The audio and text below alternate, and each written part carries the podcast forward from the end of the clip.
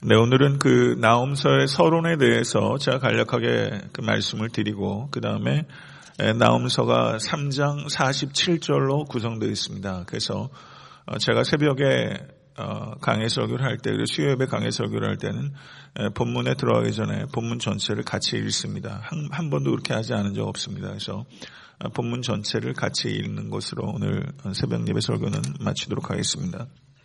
어, 나음서는 그 열두 권의 소선지서 중에서 일곱 번째 위치합니다. 그래서 어, 히브리 성경, 어, 그 벌게트 성경, 그 다음에 현대 역본들을 보게 되면 나음서 바로 앞에는 어떤 성경이 있습니까? 미가서가 있습니다. 그래서 제가 지난번에 설교했던 게 미가서인데요.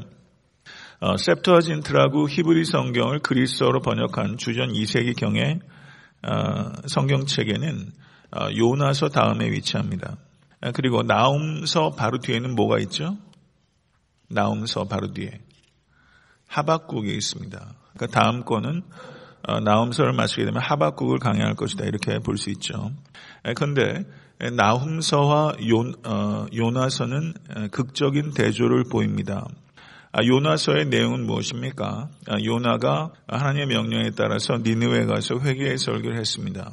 근데 요나는 그것이 영 탐탁하지 않았죠. 그러나 어, 하나님의 명령에 순종하지 않을 수 없어서 저와 순종했을 때 아, 니느웨의 회개가 일어나서 하나님의 구원이 임한 내용입니다. 그런데 이 나움서는 니누웨의 멸망을 다루고 있습니다. 그러니까 요나서와 나움서는 정반대의 것을 다루고 있다 이렇게 볼 수 있습니다. 그런데 이 어, 요나서와 나움서는 어, 신학적으로 어, 그리고 메시지를 서로 보완하고 완성시킵니다.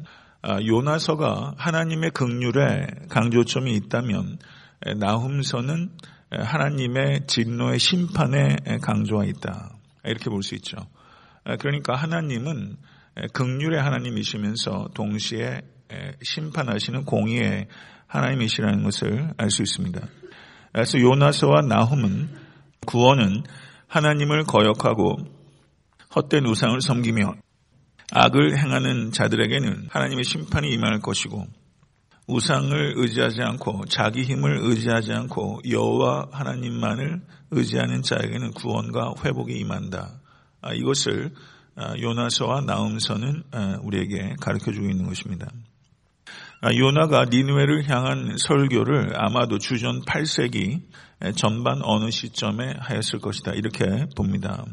근데 요나의 설교에는 니누웨 백성들이 귀를 기울였습니다. 그래서 회개하고 구원을 얻었습니다. 그런데 이 회개가 오래 가질 못했습니다. 아, 아수르 제국은 갈수록 강성해졌고 그리고 아, 아수르 제국은 거침없이 영토를 확장시켜 왔습니다. 아, 정벌했고 그리고 학살했고 고문과 파괴를 일삼았고 아, 약탈하고 그리고 피지배 민족을 국외로 추방해서 이주시키는 일들을 하면서 그야말로 철권으로 제국을 통치했습니다. 주전 704년부터 681년 사이에 통치했던 왕이 잘 아시는 산헤립 왕입니다. 근데 이 산헤립이 주전 약 700년, 700년경에 니느웨를 수도로 정하게 됩니다. 그래서 어, 이 열정을 가지고 건축 계획에 따라서 화려한 왕궁 그리고 상수도 그리고 거대한 성벽 등을 세웠습니다. 그런데 아, 니느웨가 주전 612년에 완전히 파괴돼서 재건되지 못했고 어, 그리고 그 이후에 아수르는 역사상에서 어, 사라지고 말았습니다. 어, 성경에 그 66권의 책 중에서 이 나움서는 오랫동안 주목받지 못했던 어, 책입니다. 매우 무시를 받았다라고 해도 어, 무방합니다.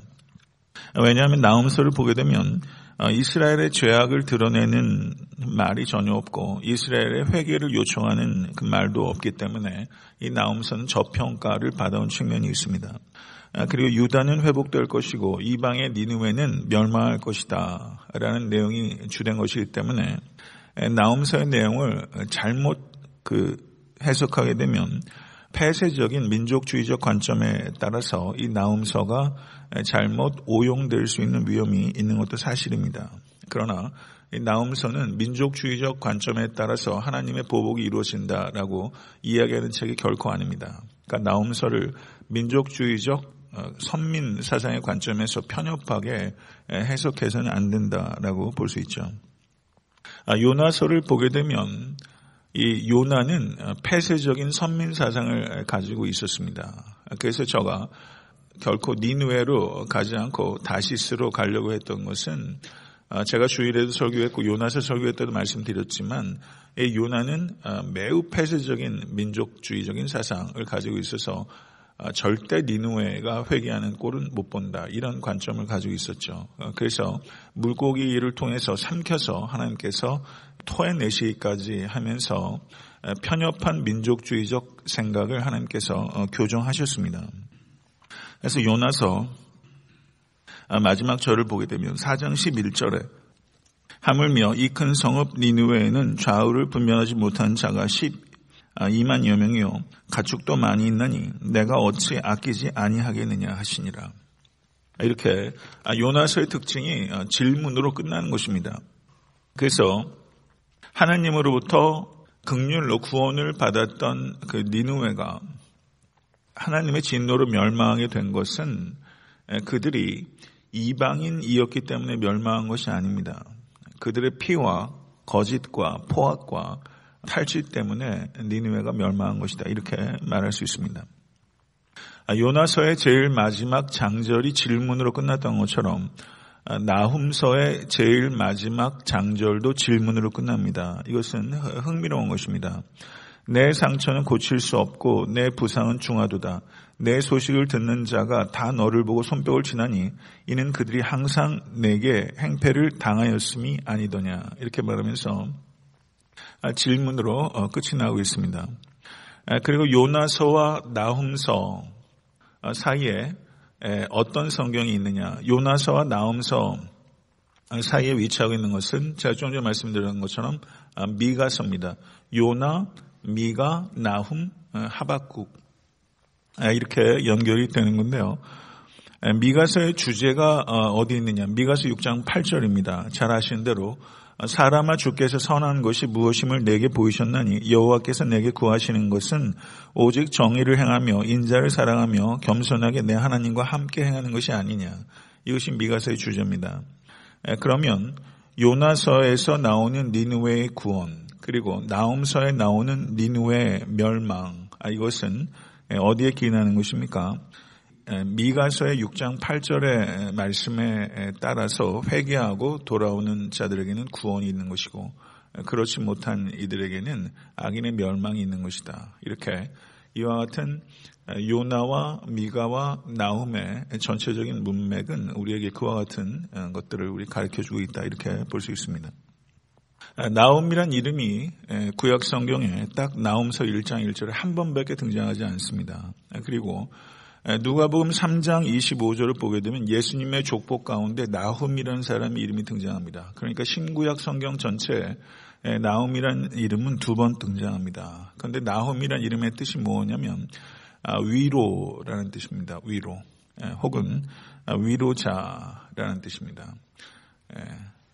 강대했던 성읍 니누에가 황폐한 날에 니누에는 결코 위로자를 찾을 수 없을 것이지만 니누의 멸망은 니누에 정박, 정복당했던 나라들에게는 위로가 될 것입니다.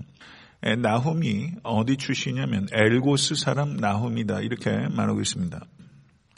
고대 지명이 실질적으로 지금 현대 이스라엘의 그 어디를 가리키는지는 사실은 찾기가 어렵습니다. 그래서 엘고스가 정확하게 어디인지 우리는 다만 추정할 뿐입니다. 그런데 이 엘고스라는 이 이름의 뜻이 무엇이냐면 학자들마다 여러 가지 견해가 있을 수 있습니다. 그렇지만 가장 타당하게 들리는 견해는 하나님은 맹렬하시다라는 뜻입니다. 엘고스란 이 뜻은 하나님은 맹렬하시다. 그러니까 지금 나움서가 니느웨를 향한 하나님의 맹렬한 진노를 주제로 삼고 있기 때문에 이 엘고스라는 이 지명이 가지고 있는 이름 하나님은 맹렬하시다. 이것은 매우 의미 있는 지명이라고 할 수 있습니다. 성도 여러분, 하나님은 맹렬하신 분이십니다. 죄에 대해서 맹렬한 진노를 쏟아 부으시는 하나님의 진노를 기억하십시오. 우리가 십자가를 단순하게 하나님의 사랑이라고만 이야기하는 것은 십자가를 매우 부분적으로 더 정확하게 말하면 왜곡시키는 것입니다. 십자가는 하나님의 무서운 진노이면서 동시에 하나님의 한없는 사랑을 나타내는 것입니다. 예수를 죽이기까지 우리를 사랑하시고 예수를 죽이기까지 죄를 미워하시는 것입니다. 십자가는 이 두 가지를 포함하는 것이고 그래서 십자가 위에서 하나님은 하나님과 격돌하신 것입니다. 하나님의 진노와 하나님의 사랑이 격돌한 하나님의 고통의 자리.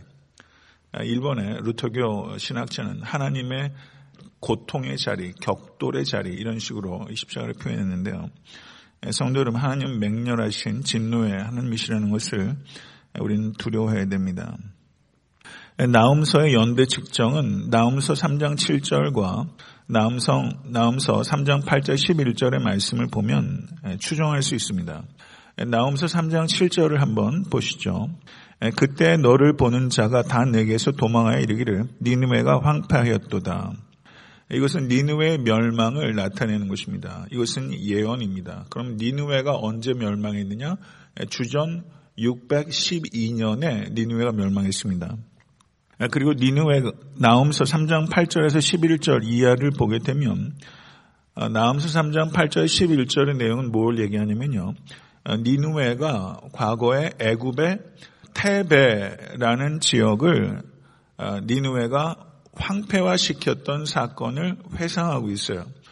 그러면 역사상 니누웨가 이 테베를 언제 황폐화시켰느냐? 주전 663년이에요. 그러니까 주전 663년의 일을 어, 나움이 어, 회상하면서 주전 612년의 내용을 예언하고 있으니까 나움서가 기록된 연대는 어떤 시기에 있겠습니까? 주전 663년과 주전 612년 사이에 어느 시점에 나움서가 기록됐다. 적어도 그렇게 얘기할 수 있다는 거죠. 그래서 학자들은 대략적으로 주전 650년 이후 그리고 주전 630년 이전에 아마도 쓰여졌을 것이다. 이렇게 추론합니다. 하나님께서는 어, 아수르를 불복종하는 북이스라엘을 멸망시키는 채찍으로 그리고 남유다를 공격하는 채찍으로 하나님께서 아수르를 사용하셨습니다. 그러나 이 아수르는 하나님의 때 그들 자신의 죄에 따라 심판을 받아 멸망당했습니다. 근데 고대 근동 세계를 호령하던 최전성기의 이 거대 제국이 이 전성기가 지나서 얼마 뒤에 멸망했냐면요. 어, 전성기가 지나서 고작, 고작 25년 지난 다음에 멸망을 멸했어요. 이 거대 제국이 최정점을 찍고서 25년 지나서 어, 멸망해 버린 것입니다. 그럼 아수르 제국이 왜 이렇게 갑자기 명멸했느냐 하는 것은 역사가들에게 재미있는 그리고 중요한 포인트입니다. 그래서 한 역사가는 아수르 말기에 매우 심각한 전염병이 창궐했을 것이다.